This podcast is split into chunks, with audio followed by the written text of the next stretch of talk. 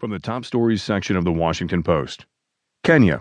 No bomb found yet in device on Air France flight. By Tom Odula. No explosives have been found yet on the suspicious device that caused an Air France flight from Mauritius to Paris to be diverted to Mombasa, Kenya, a Kenyan police official said Sunday. The device, found in a laboratory on the plane, looked like a cardboard box with a stopwatch taped to it, said the official who is part of the investigation and who insisted on anonymity